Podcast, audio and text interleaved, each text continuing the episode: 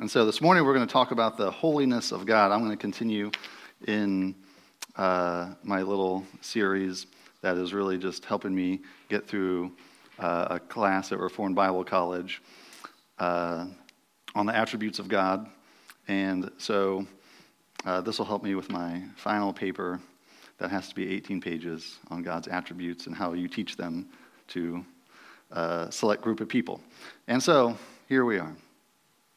So let's pray as we get started. Father, we come to you knowing that you are holy, you are perfect, you are good, and there is no one like you. And we are not worthy to receive your grace, to receive your mercy, to know you, to see you, to receive your Holy Spirit, to have our sins forgiven. Lord, we deserve none of it, and you give it all out of your goodness. Help us to understand your holiness, to grow closer in your word. Pour out your Holy Spirit on us this morning, please. Through Jesus Christ, amen. So I promised John Gray I would pull in a Palm Sunday, Holy Week theme into this, and then I was getting ready and forgot about it. And so, but there really isn't any better attribute to study at the beginning of Holy Week than God's holiness. And that's not just a play on words. But, and so, if there was one attribute I would say that would be, you know, in my own kind of arbitrary way of thinking, and I've heard many other people say this arbitrarily, so it must therefore give some credence to truth. That's a logical fallacy, so take that as it is God's, you know, the one attribute that's worth really diving into is God's holiness. And so, and what that means, and we'll get into that a little bit. And so, as we get in today, and one of the reasons why God's holiness is so, maybe in my view, is so special, because holiness just means to be set apart, to be different. That's why we have holidays. Those are holy days. Those are special days that are not like other days that are set apart. Holiday is just a holy day, right? And so holiness it means to be set apart specifically from the common for special use. And so many times in Scripture, we're called saints or called holy ones, which comes from the word, the Hebrew and the Greek word for holy, or to be set apart. And so we're called to be holy, and so we would have to understand that what that means is being distinct from what God's called holy. The third person of the Trinity is called the Holy Spirit. Jesus Christ is called the Holy One. Jesus Christ constantly prays and exalts the Father as holy. And so to understand that in this attribute would be largely important, because we can't really understand our holiness unless we understand God's holiness. And so the difference, when we say that God is holy, or he is distinct, or he is separate, it means in every way. It means that there is nobody like him. And when he calls himself holy, it means we don't really have anything to compare God to. Oftentimes we see there's analogous language used in Scripture to point to a distinct attribute or something, or to make a point about God, but that analogy, all analogies break down, because if analogy was true, it would just be an equivocation, and then it would be the same thing, and then you wouldn't need an analogy. So analogies, God often uses those in Scripture, not to say that he is something, but it's to point out an attribute about him so that we can understand it in a humanly way. And usually that is to set him apart. And so our scripture for today, we're going to look at Leviticus 19:2. That's going to be our primary text, where it simply says, "You shall be holy, for I, the Lord, your God, am holy." And so right after that verse, Moses reiterates the fourth commandment, the third commandment, and the second commandment. And so specifically when we're talking about God's holiness, we're talking about his perfection, his moral perfection, his righteousness, that everything in him is set apart perfectly, and that there's nobody like him. And so likewise in 1 Peter 1, 14 through 16, Peter quotes directly in 16 from Leviticus 19:2, but he qualifies it by saying, "As obedient children, do not be conformed to the passions of your former ignorance." And so when we're called to be holy, it's almost always has to do with a moral character or a moral standing. That we're called to be holy and separate from the world in this specific way, in obeying the law, obeying God's law. And we'll get into that in a more practical sense. But, and so God's holiness is mostly what we're talking about is his moral character, his goodness, his righteousness, his perfection. And so before we get into our calling, when we like to go to Leviticus 19:2 and 1 Peter 16, and it says, you shall be holy, and it says that. So then we go and try to be holy. But he says, for I, the Lord, your God, am holy. And so we are to reflect the Lord's holiness. And so without knowing what holiness is to the Lord and what his character is, then we can't reflect that. We would inevitably get to our own ideas of holiness, like, you know, just don't smoke and don't drink and don't hang out with those, biker gang people or whoever your mom wants you to stay away from. We think of that way, but it's always putting in man's law instead of God's law. And so the only way we can actually progress in sanctification and in holiness is getting closer to the one that is holy. And so that's what we want to look like. That's what we want to look like. That's what we want to study today. And so if we don't grasp holiness from God's perspective, if we don't grow closer to him, we will never grow in holiness. It's just impossible. You won't just wander into being holy and separate and obeying the law of God and sanctification, and just lackadaisically, and I just woke up this morning, and I just had a pure heart, and I loved everybody, and I started obeying God, and I loved the community, and I honored my parents, and I didn't murder anybody in my heart, and I just woke up that way. That doesn't happen. You can only reflect God's holiness by reflecting God, right? By growing closer, you have to know what you are reflecting. And so Isaiah 40:25 says, to whom then will you compare me that I should be like him, like a man, says the Holy One. And so God right off the bat says his distinction, I'm the Holy One. Are you going to compare me to a man? Am I like man that you're going to start comparing me? And so we get into when we get in as Christians, we start getting into the trouble and thinking of, we start lessening the gap between God and man. We start comparing God to man. We either bring him down lower or we exalt ourselves up higher. And so in the next verse in Isaiah 40, Isaiah goes on to say that lift up your eyes on high and see who created these, who brings out the host by numbers, calling them by name. And so this specific distinction is the creator-creation distinction. And so oftentimes in Scripture, when God's calling himself holy, he then says, why are you comparing me to something that's not holy? Why are you comparing me to a man? Do you see the stars? Do you see the moon? Do you see the sun? Who created them? Do you know them by name? Do you know all of them? Those ones we haven't even found out yet. Do you know where they're at? No, I do, says God. And so we dissolve that distinction. And when we bring God down to the earthly level and we start to exalt humans, us, as just just as exalted deities. We do that all the time. Hosea 11:9 gives a great example of how we would do that. It says, I will not execute my burning anger. I will not again destroy Ephraim. For I am God, and I am not a man, the Holy One in your midst, and I will not come in wrath. And so God's not driven by his passions. He's not driven by emotions. He says, you guys are going to act out in your anger. You feel this emotion, you feel anger, and you're going to act on it. You feel joy, you're going to act on it. God's not changeable.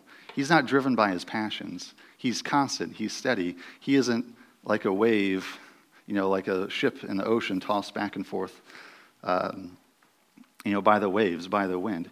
He says if he's going to do something, he's going to do it, right? He's not going to act in his wrath. He's not like a man who is, when someone sins against me, my first reaction is anger, and usually that anger then comes out verbally, and then after that comes the altercation, if they're close enough to hear me. Proverbs talks extensively about that. And so God's not like a man that he acts out of his anger. He acts out of his covenant. He acts out of his goodness. He acts out of his mercy, out of his justice. He acts out of who he is. And so we do that all the time when we, and that's when we get into trouble, when we start dissolving the creator-creature distinction, and we start thinking of God like an exalted man, that he's just the big guy in the sky, right? We hear that. You guys hear that from people out there? Like the big guy in the sky. Well, he's not the big guy in the sky. He's not like a guy just in the sky, right? He's holy. And so that the theme of God's holiness is so prevalent throughout Scripture, it's hard to get away from it. Even Mary in her Magnificat says, this is Luke 1:49, "For he who is mighty has done great things for me, and holy is his name." And so Mary, in this prophetic exalting of praise, says that his name is holy. Not that just his name is set apart, but like we know people by their name. If you haven't ever done a study of your name, figure out what it means. Sometimes it's often prophetic. And so we do that all the time. I've got a 7-year-old girl. Most people you know Lily. And so most 7-year-old girls are scared of legitimate things. And she's a little bit more timid. And so Leopold, my last name Lily, means a brave people. And so when she's scared, we always talk about being brave. And that's who we are because that's our name. And that's what we're going to be. That's what we're going to be defined as. Now, if we had a less honorable name, we might think about changing that a little bit and to something more godly. But we use that quite a bit. It's like we are the Leopolds. We are a brave people. That's who we're going to be. And so in Mary's exaltation of knowing that she's going to have the anointed one, the Lord, Jesus Christ, birthed through her, she exalts God and says his name is holy. That is who he is. That is the distinction about who God is. He is holy. He is separate. There is nobody like him. And so there's several ways that God reveals his holiness, but really the only one I want to get into this morning is that the law of God reveals his holiness. And so that specifically comes into play when we'll talk maybe a little bit later about sanctification. But you can't be sanctified apart from the law of God. You can't be sanctified apart from God's moral code. And so the law comes out of God's character. These aren't arbitrary rules. He said, well, I saw people were murdering, so I'm just going to add murder in there. He, from before the foundations of the world, out of his character, he understood and decreed that murder was bad. And so Paul says in Romans 7 that the commandment is holy, good, and just. And that the law is a shadow, later in Hebrews, that the law is a shadow of what we can see the actual reality. And so the law is the shadow. What casts the shadow? It's the Lord, right? And so the Lord is the reality of the law. And so the true thing that's casting the shadow is God's character. He doesn't make these rules up. He doesn't make up the Ten Commandments. He doesn't make up the case laws that you find in Leviticus, Deuteronomy, and Exodus, and some in Numbers, as like just arbitrary things for this time in history. He makes them out of his own moral character. They had already existed. And so the summary of that is Deuteronomy 6:4-6. "Hear, O Israel, the Lord our God, the Lord is one." You guys know this one. "The Lord, you shall love the Lord your God with all your heart, with all your soul, with all your might. And these words that I command you today shall be on your heart." And so the law is love. The law comes out of God's love. And so the law teaches us how to love God and how to love our neighbor. And so when we're talking about being holy and how God is holy, he's always acting, his law is even acting out of love. And so I know from human experience, you guys might not experience this, I don't know, this might just be a one-off human experience, but sometimes I act out of anger. Sometimes it's not out of love. Sometimes I make people, kids, follow the rules, and it's not because I'm doing it out of love, but it's out of frustration. God's not like that. He's not like a man that he's going to act out of, he's going to arbitrarily, make rules and have you stringently stick to them because he's frustrated. He doesn't do that. I don't know if you guys have ever experienced that, but maybe it's just an experience I have. But the law is love. To those who are regenerate, they say they love the law. And so The psalmist, Psalm 119, 97 says, "Oh, how I love your law. It is my meditation all the day." So those who are born again have a natural inclination. The Lord's changed their nature, their spirit, to love the law, that they love obeying God. They love meditating on the law. They love thinking about it. Psalm 1 exalts that again, of the man who meditates on the law is like a tree planted by streams of water, who bears its fruit in and out of season, and its leaf does not wither. He's growing by meditating on the law. But to those who have not been regenerated, those who are not born again, they don't love the law. They don't treat it as a lovely piece that they would meditate on and see how we could use the law to love God and love other people. Usually it's a means to an end. Usually the law for, you see it in society is, I don't know the mind behind everybody in government, and I'm no conspiracy theorist, but it seems to me that speeding tickets help in two respects. Number one, it keeps people a little bit safer, right? Would everybody agree? I hope so. You say no and zoom out of here, we'll know that you don't agree. And two, it collects money for the government. And I don't like speeding tickets when I get them. I'm okay with other people getting them. But right, it's a means. The law is a means to an end for unregenerate people, and that happens all the time. It's a means to. We do it in parenting all the time. We do it in our households. We do it with friends, where we assert rules because we want them to be a certain way, right? And that's not always for in good intentions, right? But God's law is a law of love. It's how you love God, and it's how you love your neighbor. And so those who are unregenerate will always be strict and make up man-made rules, man-made laws. And so Paul says that the commandment itself is holy because it comes out of God's character and out of his essence, because he is holiness, right? It's not, we don't think of when we studied God's simplicity that there's these attributes like love, like God is in his being who he is, and then love is just like tacked on to him. He is love. All of love, he is encompassed by love. Every decision he's ever made, everything he's ever done in history was done out of love. Everything. And we looked at the same thing with justice. He is justice. Everything he's ever done in history was out of his justice. And so holiness is the same thing. He is holy. It says that in Leviticus 19:2. So everything he does is out of his holiness.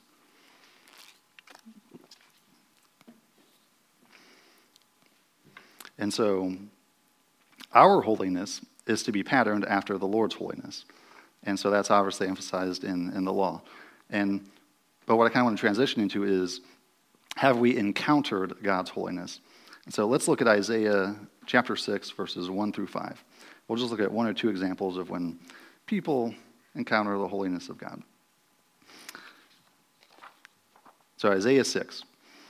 "In the year that King Uzziah died, I saw the Lord sitting upon a throne, high and lifted up, and the train of his robe filled the temple. Above him stood the seraphim. Each had 6 wings.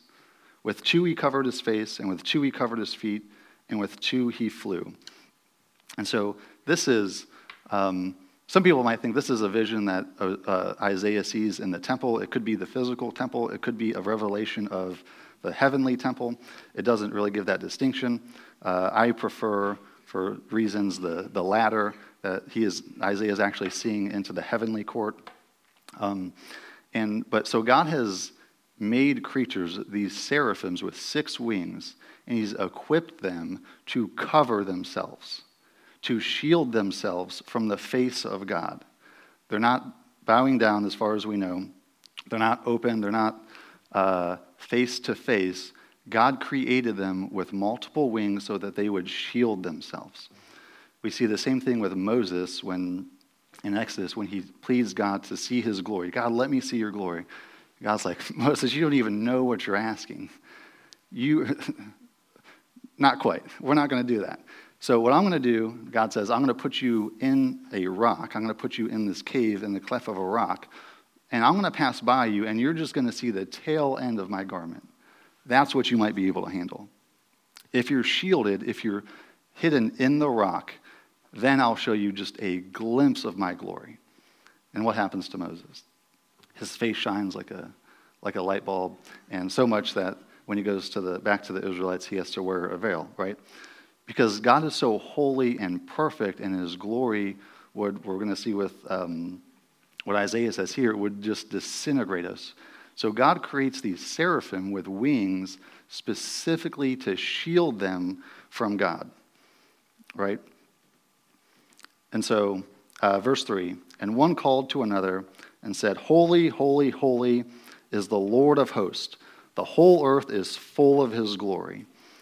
And so in the temple, we see that, I think at least we see this glimpse of the heavenly courts. And what are they singing? In Revelation 4, it says they don't stop singing day and night. Holy, holy, holy.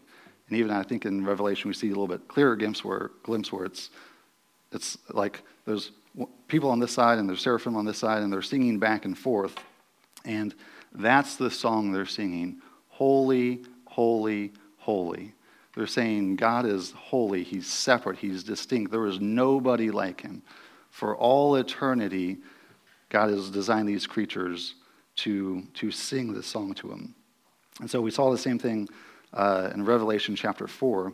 So this is the one attribute we see of God that is in the superlative, repeated 3 times. We don't ever see that God is love, love, love, or God is just, just, or he is patient, patient, patient. The only time we see an attribute of God exalted to the third degree is holy. And so that is very special. And so usually when you repeat things in any type of literature, it's to emphasize a point, right? And so it's emphasizing, obviously, the holiness of God. And so what happens next? Verse 4. And the foundations of the threshold shook at the voice of him who called, and the house was filled with smoke. And so even when it doesn't say that the foundation shook because of the singing. It doesn't say exactly why the foundation shook. But there's this earthquake, this magnitude, and it's getting filled with smoke. It's getting filled with glory. Verse 5, Isaiah said, "Woe is me, for I am lost, or I am undone. For I am a man of unclean lips, and I dwell in the midst of people of unclean lips. My eyes have seen the King, the Lord of hosts." So what's Isaiah's response? It's fear.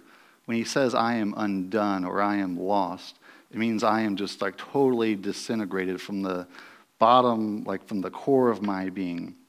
And he invokes a curse on himself. He says, "Woe is me. Why am I here? Why do I have to experience this? How am I going to survive?"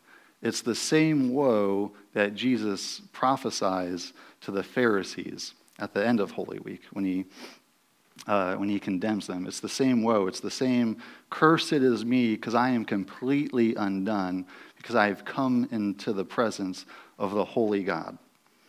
That's what he experienced. He doesn't come in and say, "Hey, what's up, big guy?" He's the natural response when he comes into the presence and the glory of God is, "Woe is me. I am completely undone."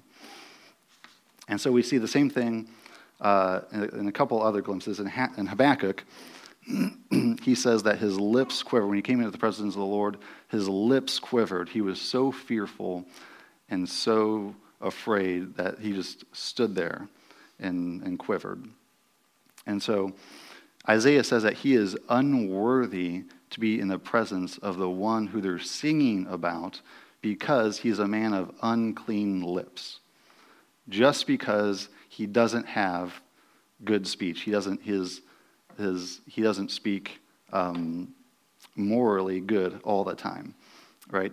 It's not that he's just not eloquent, but that he has said things that are wrong, and so, you know, when Christ says that out of the abundance of the heart the mouth speaks, you get a little bit more glimpse into maybe what Isaiah was leaning into, that and he dwells in a people of unclean lips, and so with his lips, he's not even qualified to come into the presence of God because of a moral failing. And that's what's exalted in Isaiah when he comes into the midst of a holy God, is not that the first thing that comes into his mind is, oh my gosh, I'm not worthy to be here. I should not be here. This is going to ruin me. This will not end well if I'm just going to stay here. And so this is what we call the fear of the Lord. And Proverbs 1 talks about the fear of the Lord being the beginning of wisdom and understanding. And then the rest of Proverbs is a book about how to act in wisdom and comparing the wise man to the foolish man or the wise woman to the foolish woman. And biblically, wisdom and foolishness all has to do with morality. It has nothing to do with how smart you are or anything on that level. It just has to do with your moral character. And so Matthew 5:48 says, you shall be perfect as your heavenly Father is perfect. And so Isaiah's response is, I'm not perfect. I shouldn't be here. I would need to be cleansed. I can't be here because of what I've said. And I'm sure that'd be the least of my troubles if I came into the presence of God in his heavenly court is things I've said. I'm sure I got bigger troubles than that. And so to the core of his being, he is just shook. He doesn't know how to go on. And so that's what would be normal. That's what we see over in Scripture. That's what we see in Revelation when John comes in to the heavenly court. He falls down, prostrate, and the angel tells him not to worship himself, not to worship the angel.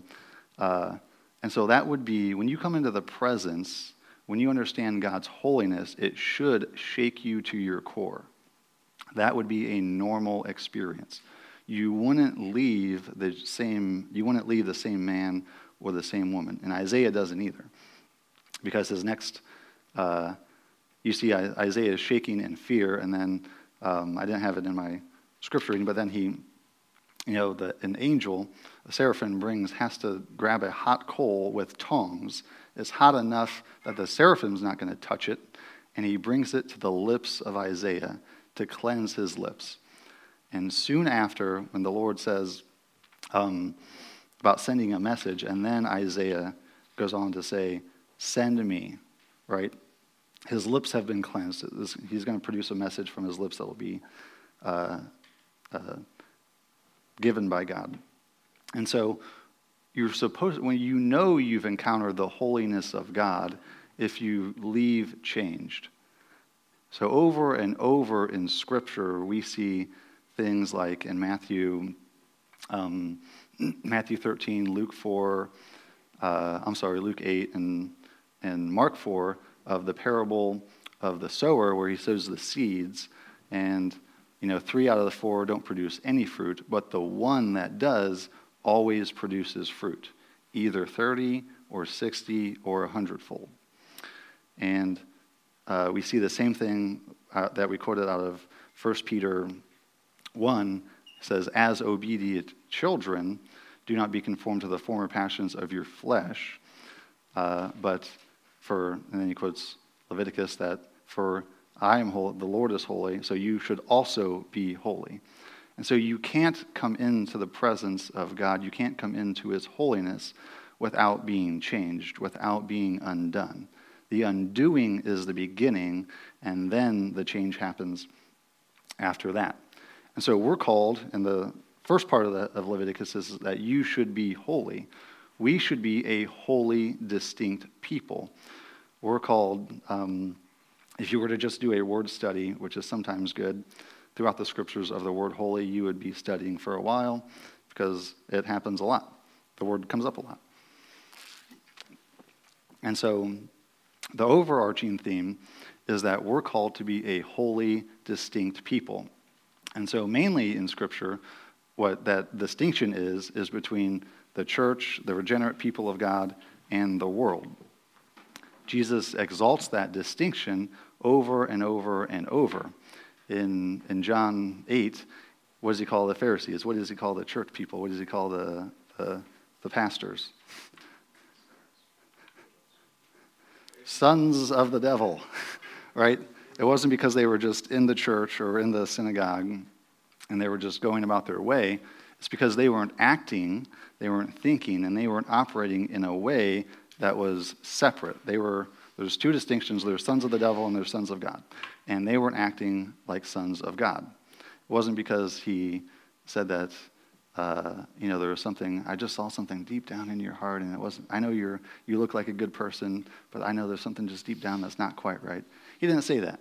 He said, you're acting like your father, the devil. You're imitating him. And because there was things, as we get to the end of Holy Week, obviously they wanted to murder Christ, but that their lives reflected their father. Their lives did not reflect Christ. And so we're called to be a holy and distinct people. And so I brought out the law because the law is love, is because the way we look different from the world partly is based on God's law. And we can't follow God's law unless we're born again. It would be impossible. Jeremiah gives us the promise in the new covenant that he would write the law within us and that he would give us new hearts.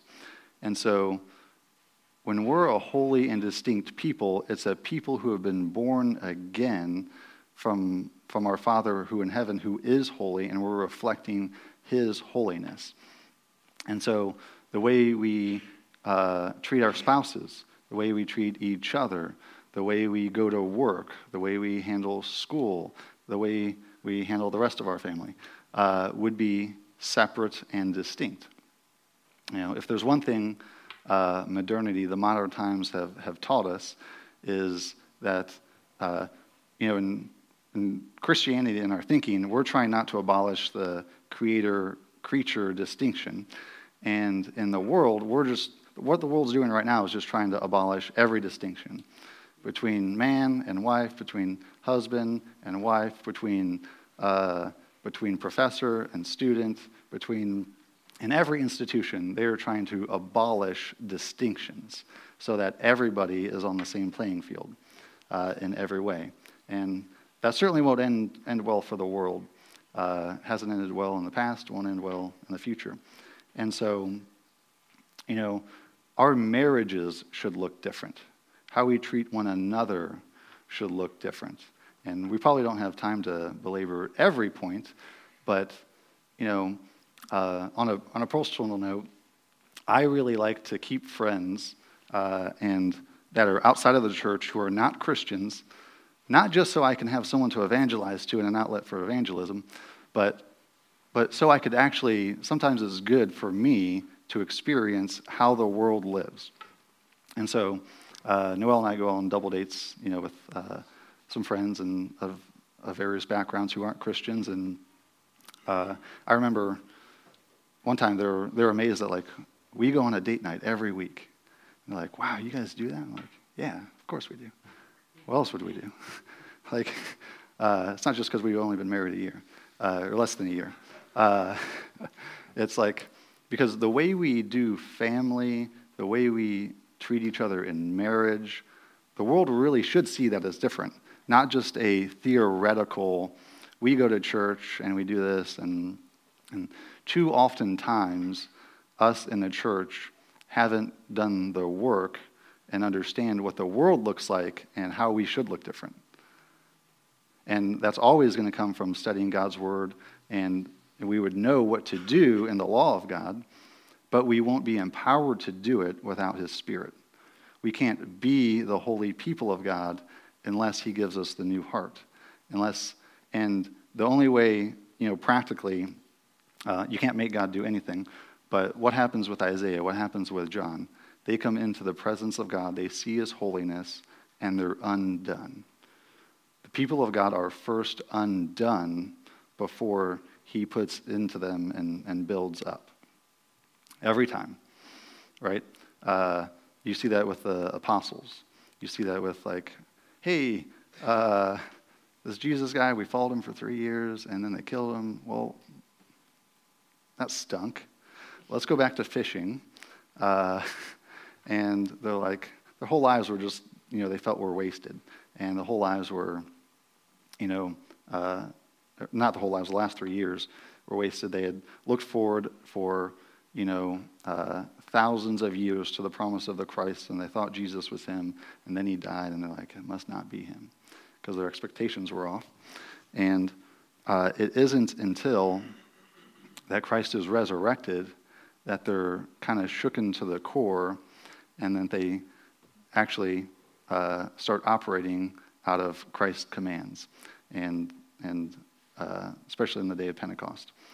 And so those are serious commands. All throughout the New Testament and the epistles specifically, we have commands that are around the idea or directly given towards being holy, being a holy, distinct people.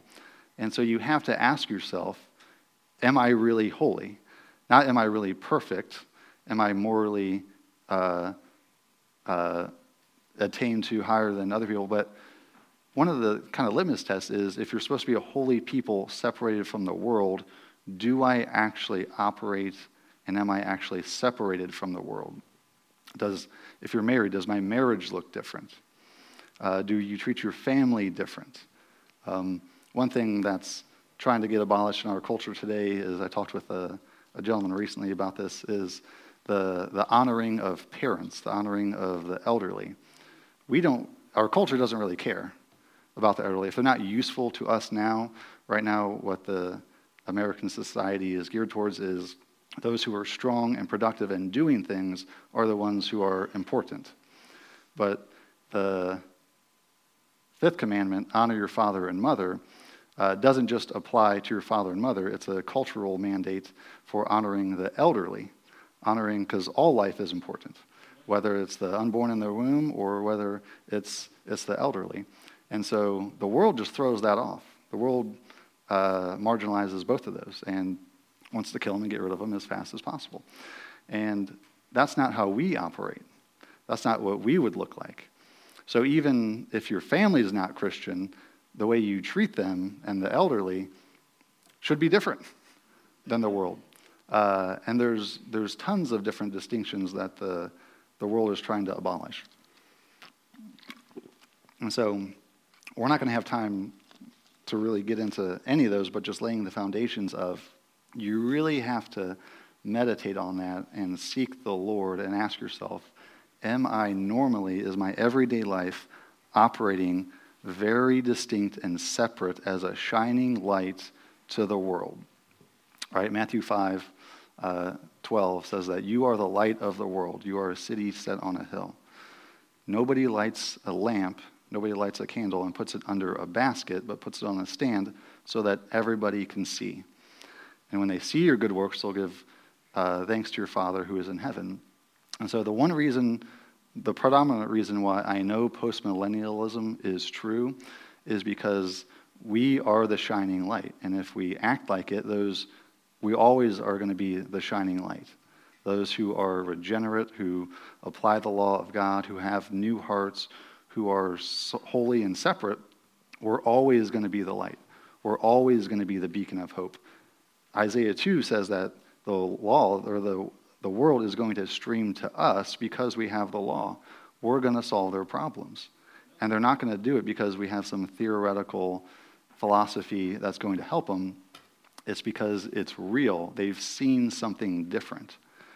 And you're not going to get there. You're not going to be holy unless you come into the presence of the Holy One, unless you're undone, shook to your core, and he changes you from there. He will put the law in your heart. And so, as we go into Holy Week, Christ is called the Holy One, the Anointed One. And as he came into Jerusalem, he was from Genesis 3, the proclamation of the Christ, thousands of years later, what all of Israel was looking for. From the beginning of Genesis, it was prophesied that there would be one who is set apart, who will crush the serpent's head and who will be bruised. And all of Israel was looking for him. And most of them missed him. And so when they come in screaming and singing and laying down palm branches, riding on a donkey, fulfilling prophecy, and says, "Glory to God, Hosanna in the highest, blessed is he who comes in the name of the Lord." Jesus is proclaiming that he is the Holy One of Israel. He is the one who is set apart, who is distinct, who is anointed by the Father to carry out the mission. And so that's what we're looking forward to and celebrating in Holy Week. And as we come closer to Christ, you know, in Isaiah it says, I see the Lord, Yahweh, and the Anointed One sitting on the throne. And Christ identifies himself over and over with the same one opposed to the Ancient of Days in Daniel 9. And obviously he is the one seated on the throne in Revelation, that he is the Holy One of Israel. He is the one that is coming to save, to redeem, and to change. And the closer we get to him, and he pours out his Spirit, and he brings us to the Father, the closer we walk in sanctification. And then the more light we are to the world. So, as we go into Holy Week, let us be holy. Let's pray. Father, we pray that you would pour out your Spirit on us to write your law on our hearts. Bring us into your presence, Lord. Be with us in worship this morning as we worship you who sits on the throne, as the seraphim sing, "Holy, holy, holy." Lord, for all eternity we will hear that song. Let us be shook to our core this morning and see your glory. Amen.